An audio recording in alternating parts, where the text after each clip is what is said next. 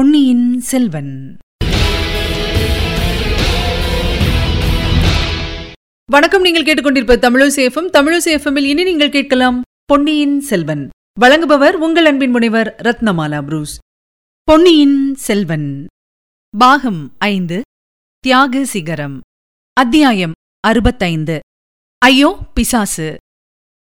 ஆழ்வார்க்கடியான் அதுவரை மறைந்திருந்த தன் ஆட்களை திரட்டி சேர்த்து கொண்டு தஞ்சை கோட்டையின் வடக்கு வாசலை நோக்கி நடந்தான். கருத்திருமனுடன் அவன் துவந்த யுத்தம் செய்தபோது தன் ஆட்களை அழையாததின் காரணத்தை வாசகர்கள் ஊகித்து உணர்ந்திருப்பார்கள். அவன் நிச்சயமாக தெரிந்து கொள்ள விரும்பிய மிக முக்கியமான ரகசியமான விவரங்கள் மற்றவர்கள் காதில் விழுவதை அவன் விரும்பாததில் வியப்பில்லை அல்லவா?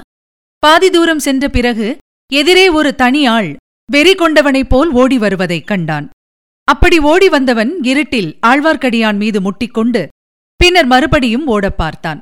திருமலை நம்பி அவனை விடாமல் கெட்டியாக பிடித்துக் கொண்டான். முகத்தை உற்று பார்த்துவிட்டு அடடே வைத்தியர் மகனா எங்கே அப்பா இப்படி தலை தெறிக்க ஓடுகிறாய்? என்று கேட்டான். ஓஹோ வீர வைஷ்ணவனா பேயோ பிசாசோ என்று பயந்து போனேன். நல்லது நீ எத்தனை தூரத்திலிருந்து இக்கரையோடு வருகிறாய்? எதிரே இரண்டு குதிரைகள் மீது இரண்டு ஆட்கள் போனார்களா? என்றான். ஆமாம் போனார்கள். அவர்களைப் பற்றி உனக்கென்ன? எனக்கென்னவா? நல்ல கேள்வி. அவர்கள் யார் என்று தெரிந்தால் நீ இப்படிப்பட்ட கேள்வி கேட்க மாட்டாய். ஆமாம் அவர்களில் ஒருவனையாவது உனக்கு அடையாளம் தெரியவில்லையா? ஒருவன் மட்டும் எனக்கு தெரிந்த ஆள் மாதிரிதான் தோன்றியது.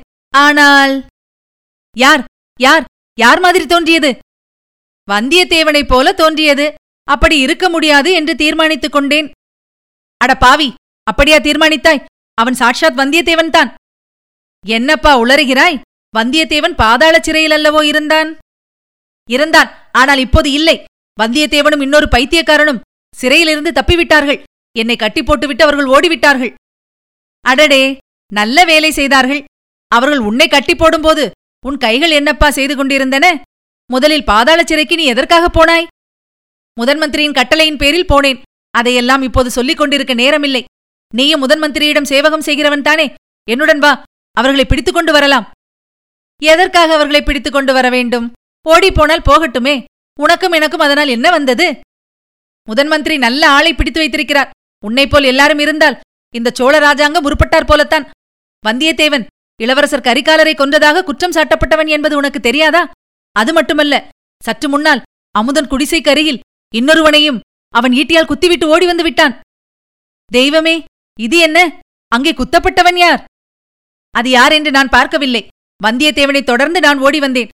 சரி சரி நீ என்னுடன் வராவிட்டால் போ. வழியை மறிக்காதே. உனக்கு புண்ணியமாய் போகட்டும். என்னை விடு. வைத்தியர் மகனே இந்த உலகத்தில் எத்தனையோ மூடர்களை பார்த்திருக்கிறேன். அவர்கள் எல்லாரையும் நீ தூக்கி அடித்து விட்டாய். அவர்கள் குதிரையின் மேல் போகிறார்கள். சாவுக்கு துணிந்து தப்பி ஓடுகிறார்கள். நீ ஒருவன் கால்நடையாக தேடிப்போய் அவர்களை பிடித்து விடுவாயா? எனக்கென்ன அதை பற்றி? போ போ. நீ சொல்வது உண்மைதான். அதனாலேயே உன்னையும் துணைக்கு வரும்படி கூப்பிட்டேன். நீ வர மறுக்கிறாய். நான் வந்து என்ன செய்கிறது? அவர்களை தடுத்து நிறுத்த பார்த்தேன். ஒருவன் கையில் இருந்த தடியினால் நன்றாய் போட்டான். வாங்கிக் கொண்டு வந்தேன். இன்னும் அந்த வலி தீரவில்லை.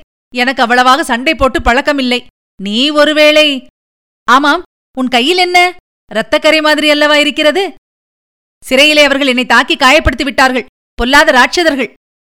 பின்னே அந்த ராட்சதர்களைத் தொடர்ந்து கால்நடையாக தனியே போகிறாயே.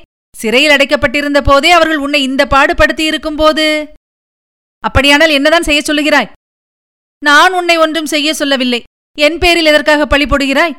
நான் உன் நிலைமையில் இருந்தால் திரும்பி போய் யாரிடமாவது தக்க மனிதர்களிடம் சொல்லி ஐந்தாறு குதிரை வீரர்களையாவது துணை களைத்துக் கொண்டு திரும்பவும் மனித வேட்டைக்கு புறப்படுவேன். நானும் குதிரை மேல் ஏறி கையில் வேலும் வாளும் எடுத்துக்கொண்டுதான் கிளம்புவேன். வைத்தியர் மகன் சிறிது யோசனை செய்தான். சேந்தன் அமுதனுடைய குடிசைக்கருகில் யாரோ ஒருவனை குத்திப் போட்டுவிட்டு அவன் ஓடி வந்திருக்கிறான். ஒருவேளை ராஜகுலத்தைச் சேர்ந்த மதுராந்தகரா இருக்கக்கூடும் என்ற நினைவு அவனுக்கு கதி கலக்கத்தை உண்டாக்கியது. ஆனால் இந்த வைஷ்ணவன் சொல்வது போல் தனியாக கால்நடையாக செல்வதிலும் பொருள் இல்லை. அப்படி நந்தவன குடிசை அருகில் தன் குத்தீட்டியினால் விழுந்தது மதுராந்தகத் தேவராக இருக்கும் பட்சத்தில் அந்த குற்றத்தையும் வந்தியத்தேவன் பேரில் போடுவதுதான் நல்லது. ஓர் இளவரசரை கொன்றவன் இன்னொரு இளவரசரையும் கொல்லலாம் அல்லவா? தண்டனை இரண்டுக்கும் ஒன்றுதானே? இதை நினைத்தபோது பினாக பாணி இரண்டு இளவரசர்களையும் கொன்றவன் வந்தியத்தேவன்தான் என்றே நம்பத் தொடங்கிவிட்டான். வைஷ்ணவனே நீ சொல்வது என்னவோ சரிதான். நான் உன்னோடு வருகிறேன்.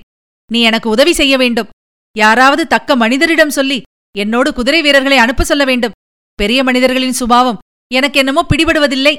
அவர்களுடன் எப்படி பழகுவது என்றும் தெரியவில்லை. இதோ பார் நான் சேனாதிபதி கொடும்பாளூர் வேளாரிடமும் முதன்மந்திரி அன்பில் அனிருதரிடமும் சொல்லிப் பார்த்தேன்.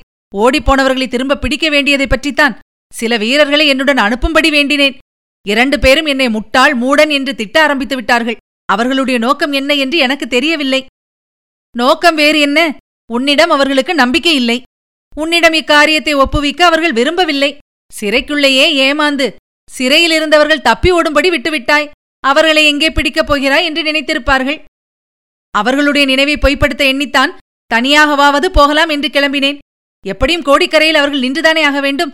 அங்கே வந்தியத்தேவன் ஒளிந்திருக்கக்கூடிய இடங்களெல்லாம் எனக்கு தெரியும். அங்கே எனக்கு உதவி செய்யக்கூடியவர்களும் இருக்கிறார்கள். அப்படியானால் போ உன் சாமர்த்தியத்தை பார். இருந்தாலும் குதிரை மேலேறி இன்னும் சிலரையும் அழைத்துக் கொண்டு போனால் நல்லதுதான். நீ அதற்கு உதவி செய்வாயா? இதற்குள் அவர்கள் இருவரும் வடக்கு கோட்டை பெரிய வாசலை நெருங்கி வந்துவிட்டார்கள் ராஜபாட்டையில் வடக்கே சற்று தூரத்தில் அம்பாரி வைத்த யானைகளும் குதிரைகளும் காலாள் வீரர்கள் பலரும் கும்பல் கும்பலாக வந்து கொண்டிருந்தது தெரிந்தது. கோட்டை வாசலிலும் ஒரு கும்பல் நின்றது. தீவர்த்திகளின் வெளிச்சத்தில் கொடும்பாளூர் வேளாரும் திருக்கோவலூர் மலையமானும் முதன் மந்திரி அனிருத்தரும் நிற்பது தெளிவாகத் தெரிந்தது. உனக்கும் எனக்கும் எஜமானர் அதோ கோட்டை வாசலில் நிற்கிறார். அவரிடம் போகலாம். வருகிறாயா? வைத்தியர் மகன் தயங்கினான். நான் ஒரு தடவை கேட்டாகிவிட்டது. பயன்படவில்லை. ஒருவேளை நீ இரண்டு பேர் தப்பி ஓடியதை பார்த்திருக்கிறபடியால் உன் பேச்சை நம்பினாலும் நம்பலாம். ஆனால் என்னை உடனனுப்ப சம்மதிப்பாரா என்று சந்தேகிக்கிறேன் என்றான். நீ சொல்வது உண்மைதான். மேலும் கோட்டை வாசலில் ஏதோ முக்கியமான காரியத்துக்காக காத்துக் கொண்டிருக்கிறார்கள். அவர்களிடம் இச்சமயம் போவதில் பயனில்லை எது சொன்னாலும் அவர்களில் காதில் ஏறாது. இந்த பக்கம் பழுவேட்டரையர்கள் வருவதாக காண்கிறது. அவர்களுடன் சம்புவரையரும் வருகிறார். அதோ பார்த்திபேந்திரனும் கந்தன்மாரனும் காணப்படுகிறார்கள். அவர்களிடம் சொல்லிப் பார்க்கலாம். வந்தியத்தேவனை பிடிப்பதில் அவர்களுக்குத்தான் அதிக சிரத்தை இருக்கும். என்றான் ஆழ்வார்க்கடியான். ஊர்வலம் விரைவில் அவர்களை அணுகியது. முன்னால் கட்டியக்காரர்கள் பழுவேட்டரையர்களின் தொல்குலப் பெருமையையும் அம்மாதிரியே கடம்பூர் சம்புவரையர் மழப்பாடி மழவரையர் பார்த்திபேந்திர பல்லவன் நீலதங்கரையர் இரட்டைக்குடை ராஜாளியார் முதலியவர்களின் விருதுகளையும் வீரச் செயல்களையும் வரிசை கிரமமாக சொல்லிக் கொண்டு வந்தார்கள். இடையிடையே முரசுகள் முழங்கின சங்கங்கள் ஆர்த்தன. ஊர்வலத்தின் முன்னிலையில் சின்ன பழுவேட்டரையரும் பார்த்திபேந்திரனும் கந்தன்மாறனும் வெண்புறவிகளின் மீது அமர்ந்து கம்பீரமாக வந்தார்கள். அடுத்தாற்போல் வந்த மத்த கஜத்தின் அம்பாரியில் பெரிய பழுவேட்டரையரும் சம்புவரையரும் அமர்ந்திருந்தார்கள். அவர்களுக்குப் பின்னால் மற்ற குறுநில மன்னர்கள் யானை மீதும் குதிரை மீதும் வந்தார்கள். முன்னும் பின்னுமாக ஏறக்குறைய நூறு வீரர்கள் கையில் வேலும் இடையில் வாளும் தரித்து நடந்து வந்தார்கள்.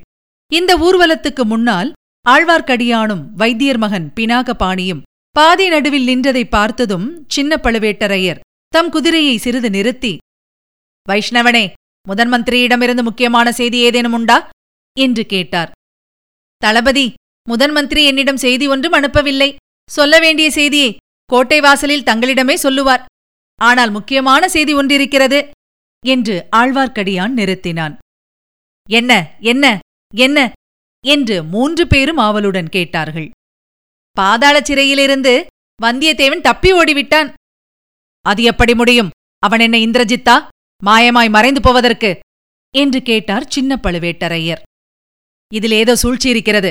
வேறு யாராவது அவனுக்கு ஒத்தாசை செய்திருக்க வேண்டும் என்றான் பார்த்திபேந்திரன். எல்லாம் அந்த கொடும்பாளூர் பெரிய வேளாரின் வேலைதான் என்றான் கந்தன்மாறன். அப்படி தப்பி ஓடினாலும் எங்கே ஓடிவிடுவான்? கோட்டைக்குள்ளேதானே இருக்க வேண்டும் என்றார் சின்ன பழுவேட்டரையர். அப்படித்தான் வேளார் சொல்லுகிறார். முதன் மந்திரி முன்ஜாகிரதையாக என்னை கோட்டையை சுற்றி வந்து பார்த்து கொள்ளும்படி பணித்தார். கடம்பூர் வம்சத்தின் மீது அபவாதம் எதுவும் ஏற்படக்கூடாது என்று முதன் மந்திரி கவலைப்படுகிறார். அப்படி கவலை உள்ளவர் ஒருவராவது இருக்கிறாரே அந்த வரைக்கும் மிகவும் திருப்தியான காரியம் என்று சொன்னான் கந்தன்மாறன் வைஷ்ணவனே உண்மையை சொல். தப்பியோடுவதை தடுப்பதற்காக நீ சுற்றி வருகிறாயா அல்லது உதவி செய்வதற்காக சுற்றி வருகிறாயா என்று பார்த்திபேந்திரன் கேட்டான். அவனுக்கு வைஷ்ணவன் பேரில் எப்போதுமே சந்தேகம்தான். ஐயா வேறு சந்தர்ப்பமாயிருந்தால் தங்களுக்கு வேறு விதமாக பதில் சொல்வேன். இப்போது நாம் சொந்தத்தில் சண்டை போடும் சமயமல்ல. இந்த வைத்தியர் மகன் பினாகபாணி ஒரு விசித்திரமான செய்தியை கூறுகிறான். இரண்டு பேர் குதிரைகள் மீது ஏறிப்போனதாகவும் அவர்கள்தான் சிறையிலிருந்து தப்பி ஓடிய வந்தியத்தேவனும் கருத்திருமணும் என்றும் சொல்லுகிறான். இரண்டு பேர் குதிரை மேலேறி இந்த சாலை வழியாக விரைவாக போனதை நானும் பார்த்தேன். பினாகபாணி இந்த வைஷ்ணவன் சொல்லுவது உண்மையா? என்றார் சின்ன பழுவேட்டரையர். சத்தியம் ஐயா. பின்னே உடனே போய் முதன் மந்திரியிடமாவது வேளாரிடமாவது சொல்லுவதற்கென்ன? அவர்கள் இருவருக்கும் என் பேரில் அசாத்திய கோபம். எதற்காக? அவர்களை நான் தான் தப்ப விட்டுவிட்டேன் என்று. அது எப்படி? பாண்டியகுல கிரீடமும் ரத்தினகாரமும் இருக்குமிடம் தெரியுமென்று ஒரு பைத்தியக்காரன் பாதாள சிறையில் சொல்லிக் கொண்டிருந்தான் அல்லவா? அவனை அழைத்து வருவதற்காக அனிருத்தர் என்னை அனுப்பினார். அதற்காக போன இடத்தில் இரண்டு பேருமாக சேர்ந்து என்னை பாதாள சிறையிலே கட்டி போட்டுவிட்டு தப்பி ஓடிவிட்டார்கள். போயும் போயும் முதன் மந்திரிக்கு உன்னை போன்ற முட்டாள்தானா இந்த காரியத்துக்காகப்பட்டான்? என்று கூறிவிட்டு பார்த்திபேந்திர பல்லவன் சிரித்தான். வைத்தியர் மகன் கோபமாக ஐயா நீங்கள் சிரிப்பதற்காக நான் இங்கே வரவில்லை. உதவி செய்வதாயிருந்தால் செய்யுங்கள் என்றான். என்ன உதவி கேட்கிறாய்? என்னுடன் நாலு குதிரை வீரர்களை அனுப்புங்கள். எனக்கு ஒரு குதிரை கொடுங்கள். தப்பி ஓடியவர்களை பிடித்துக் கொண்டு வருவது என் பொறுப்பு. ஏற்கனவே எனக்கு இட்ட காரியங்களை நான் நிறைவேற்றவில்லையா? தளபதி சின்ன பழுவேட்டரேருக்கு தெரியுமே? என்றான் வைத்தியர் மகன் பினாகபாணி. நீ என்ன சொல்லுகிறாய்? என்று சின்ன பழுவேட்டரையர் பார்த்திபேந்திரனை கேட்டார். அனுப்ப வேண்டியதுதான். சக்கரவர்த்தி உங்களை திரும்ப அழைத்து வரும் பொறுப்பை என்னிடம் ஒப்புவித்திருக்கிறார். இல்லாவிட்டால் நானே இவனுடன் போவேன். வந்தியத்தேவனை பிடிக்க வேண்டியது மிக முக்கியமான காரியம் என்றான் பார்த்திபேந்திரன். அச்சமயம் கந்தன்மாறன் அந்த பொறுப்பை என்னிடம் ஒப்புவியுங்கள். இவனுடன் நானும் போகிறேன். வந்தியத்தேவன் யமலோகத்தின் வாசலுக்கு போயிருந்தாலும் அவனை திரும்ப பிடித்துக் கொண்டு வருகிறேன் என்றான். சின்ன பழுவேட்டரையரும் அதற்கு சம்மதித்தார். சம்புவரையர் முதலியவர்களுக்கு சமாதானம் சொல்லும் பொறுப்பையும் ஏற்றுக்கொண்டார். உடனே கந்தன்மாறனும் வைத்தியர் மகனும் மற்றும் வீரர்கள் நால்வரும் வடவாற்றின் வடக்கரையோடு விரைந்து செல்லக்கூடிய குதிரைகள் மீதேறி வாயுவேக மனோவேகமாக சென்றார்கள். மதுராந்தகன் குதிரையேற்றத்தில் அவ்வளவு பழக்கப்பட்டவன் அல்ல கருத்திருமன் பழக்கப்பட்டவனான போதிலும் பாதாளச் சிறையில் நெடுங்காலம் இருந்தவனானபடியால் மிக்க உடற்சோர்வு உற்றிருந்தான். ஆயினும் இரண்டு பேருடைய உள்ளங்களிலும் இப்போது ஒரு புதிய உற்சாகம் பிறந்திருந்தது. உள்ளத்தின் பலத்தினால் தளர்ச்சியை சகித்துக் கொண்டு அவர்கள் பிரயாணம் செய்தார்கள். நள்ளிரவு வரையில் பிரயாணம் செய்த பிறகு இருவரும் நின்றார்கள். அங்கே நதிக்கு குறுக்கே மூங்கில் களிகளை சேர்த்து கட்டி அமைந்த பாலம் ஒன்று இருந்தது. எப்படியும் தங்களை பின்தொடர்ந்து பிடிக்க ஆட்கள் வருவார்கள் என்று கருத்திருமன் எதிர்பார்த்தான். ஆகையால் அந்த இடத்தில் நதியை கடந்து அக்கறை சேர்ந்து விடுவது நல்லது என்று எண்ணினான். நதியின் தென்கரையோடு சிறிது தூரம் சென்று பின்னர் கோடிக்கரை பாதையில் திரும்பிப் போகலாம். அங்கே நதியை கடப்பதற்கு இன்னொரு காரணமும் இருந்தது. மதுராந்தகனால் குதிரையை செலுத்திக் கொண்டு ஆற்று வெள்ளத்தை கடக்க முடியுமா என்று கருத்திருமன் ஐயமுற்றான். வெள்ளம் அதிகமாயிருந்தால் நிச்சயம் முடியாத காரியம். மதுராந்தகனை பாலத்தின் வழியாக போக சொல்லிவிட்டு இவனே இரண்டு குதிரைகளையும் ஒவ்வொன்றாக அக்கறை கொண்டு போய் சேர்த்து விடலாம். இந்த யோசனைகளெல்லாம் மதுராந்தகனுக்கும் சம்மதமாயிருந்தது. நதி வெள்ளத்தில் இறங்குவதற்கு முன்னால் இருவரும் சிறிது நேரம் சிரம பரிகாரம் செய்து கொள்வதற்காக மரத்தடி வேரில் உட்கார்ந்தார்கள். ஆற்று வெள்ளம் சோ என்ற சத்தத்துடன் ஓடிக்கொண்டிருந்தது. நாலாபுரத்திலிருந்தும் மண்டூகங்களின் குரல்கள் கிளம்பி காதை துளைத்தன. வானத்தில் விரைவாக கலைந்து சென்று கொண்டிருந்த மேகத் திரள்களுக்கு மத்தியில் விண்மீன்கள் எட்டிப் பார்த்து ஒற்றர் வேலை செய்து கொண்டிருந்தன.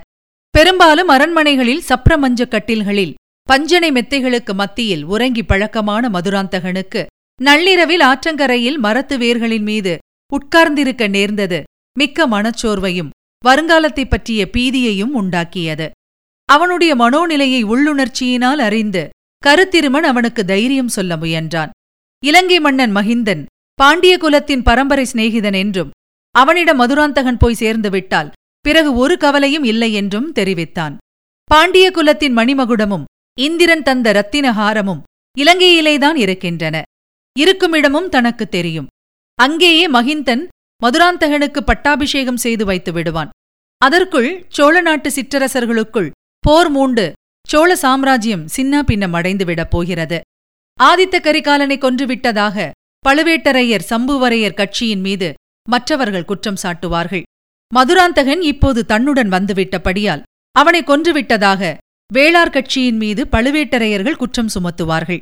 இந்த படுகொலைகளுக்கு அருள்மொழிவர்மனும் உடந்தையாக இருந்ததாக மக்களிடையே வதந்தி பரவப் போகிறது. ஆகையால் அவரையும் மக்கள் வெறுக்கத் தொடங்குவார்கள். இப்படியெல்லாம் சோழ ராஜ்யம் குழப்பத்தில் ஆழ்ந்திருக்கும்போது இலங்கை மன்னன் ஒரு பெரிய சைன்யத்தை திரட்டிக் கொண்டு பாண்டிய நாட்டின் மீது படையெடுத்து வருவான். மதுரையை கைப்பற்றுவான். மதுராந்தகனுக்கு உலகமறிய இரண்டாம் தடவையாக முடிசூட்டு விழா நடத்தி வைப்பான்.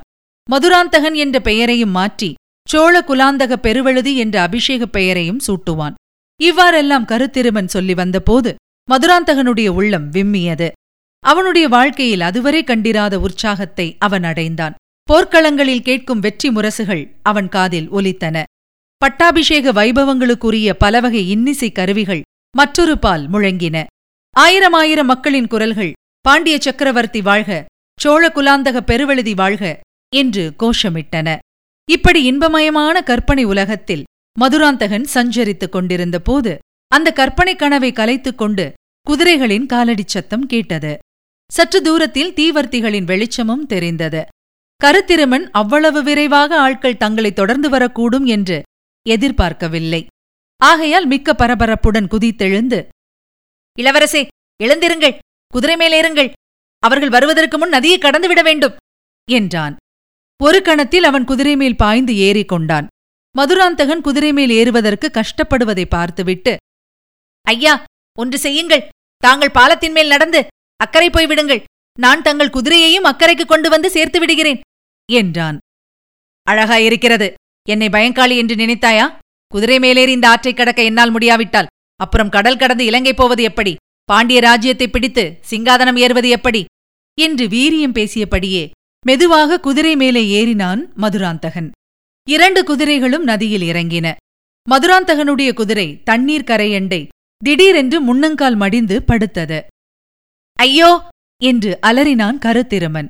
நல்ல வேளையாக குதிரை சமாளித்து எழுந்து தண்ணீரில் இறங்கியது. மதுராந்தகனுடைய மனத்திற்குள் திகில்தான். ஆனால் வெளியில் காட்டிக்கொள்ளாமல் இது என்ன பிரமாதம்? இப்படி பயந்து விட்டாயே? என்றான். மதுராந்தகனுடைய குதிரையின் காலில் ஏதாவது காயம் பட்டிருந்ததோ என்னமோ அது வெள்ளத்தில் மற்ற குதிரையைப் போல் விரைந்து செல்லவில்லை. அடிக்கடி அது வெள்ளத்தோடு வெள்ளமாக போக பார்த்தது. அதை திருப்பி எதிர்க்கரையை நோக்கி செலுத்துவதற்கு மதுராந்தகன் மிக்க சிரமப்பட்டான். கரையோடு வந்த குதிரைகளின் காலடிச் சத்தமோ நெருங்கி நெருங்கி வந்து கொண்டிருந்தது. பாதி ஆறு வரையில் கருத்திருமன் இளவரசனுக்காக நின்று நின்று போய்க் கொண்டிருந்தான். பிறகு ஒரு யோசனை அவன் மனத்தில் உதித்தது. மதுராந்தகனுக்கு தைரியம் சொல்லிவிட்டு அக்கரையை நோக்கி விரைந்து சென்றான். கரையில் ஏறி குதிரையை ஒரு மரத்தினடியில் நிறுத்தினான். குதிரை மேலிருந்து பாய்ந்து இறங்கி மூங்கில் பாலத்தின் வழியாக திரும்பவும் வடகரைக்கு வந்தான். மதுராந்தகனிடமிருந்த சிறிய கத்தியை அவன் ஏற்கனவே வாங்கி வைத்துக் கொண்டிருந்தான். அதைக் கொண்டு அவசர அவசரமாக பாலத்திலிருந்து தொங்கிக் கொண்டிருந்த கயிறுகளை அறுத்து முடி போட்டான். அது போதிய நீளமானதாக தெரிந்தது. ஒரு முனையை பாலத்தில் சேர்த்து கட்டிவிட்டு மற்றொரு முனையை சாலையின் மறுபுறத்தில் இருந்த மரத்தின் அடியில் சேர்த்து கட்டினான். மர நிழலினால் அதிகமாயிருந்த இருட்டில் அவ்விதம் சாலை நடுவில் குறுக்கே ஒரு கயிறு கட்டியிருந்ததை யாரும் பார்க்க முடியாதல்லவா? அதிலும் குதிரை மேல் வேகமாக வருகிறவர்கள் நிச்சயம் பார்க்க முடியாது. இந்த காரியத்தை அவன் செய்து முடித்ததும் பாலத்தின் வழியாக திரும்பி ஓடிவிடலாமா என்று யோசித்தான். அந்த எண்ணத்தை மாற்றிக்கொண்டு அங்கே இருந்த மரம் ஒன்றின் பேரில் சரசர என்று ஏறி கிளைகளின் மறைவில் உட்கார்ந்து கொண்டான். மதுராந்தகருடைய குதிரை கிட்டத்தட்ட நதியை கடந்து அக்கறையை நெருங்கியிருந்தது இன்னும் சில நிமிஷ அவகாசம் கிடைத்தால் கரைமேல் ஏறி மதுராந்தகன் குதிரை அப்பால் சென்றுவிடும். இந்த எண்ணம் அவன் மனத்தில் தோன்றி மறைவதற்குள் சாலையோடு வந்த குதிரைகள் அந்த மரத்தடியை நெருங்கிவிட்டன. ஐந்தாறு குதிரைகள் இருக்கும். அவற்றில் இரண்டு குதிரைகள் முன்னணியில் வந்தன. அவை இரண்டும் ஒரு கணம் முன்பின்னாக கருத்திருமன் கட்டியிருந்த குறுக்கு கயிற்றினால் தடுக்கப்பட்டு தலைக்குப்புற உருண்டு விழுந்தன. கருத்திருமன் மரத்தின் மேலிருந்தபடி தன்னை அறியாமல் ஹா ஹா ஹா என்று பலமாக சிரித்தான். குதிரைகள் மேலிருந்து விழுந்தவர்களில் ஒருவன் ஐயோ பிசாசு என்று பயங்கரமாக அலறினான். குரலிலிருந்து அவன் வைத்தியர் மகன் பினாகபாணி என்பதை கருத்திருமன் தெரிந்து கொண்டான். விழுந்தவன் கழுத்து நெறிந்து இறந்திருக்கக் கூடாதா இன்னமும் உயிரோடிருக்கிறானே என்று எண்ணிக்கொண்டான். இன்னொரு குதிரை மேலிருந்து விழுந்தவன் சிறிதும் அதிர்ச்சியடையாமல் தரையிலிருந்து எழுந்தான். அவன் நமது பழைய நண்பன் கந்தன்மாறன் தான். இதுவரை நீங்கள் கேட்டது பொன்னியின் செல்வன். வழங்கியவர் உங்கள் அன்பின் முனைவர் ரத்னமாலா புரூஸ். மீண்டும் அடுத்த அத்தியாயத்தில் சந்திக்கலாம். இணைந்திருங்கள் மகிழ்ந்திருங்கள்.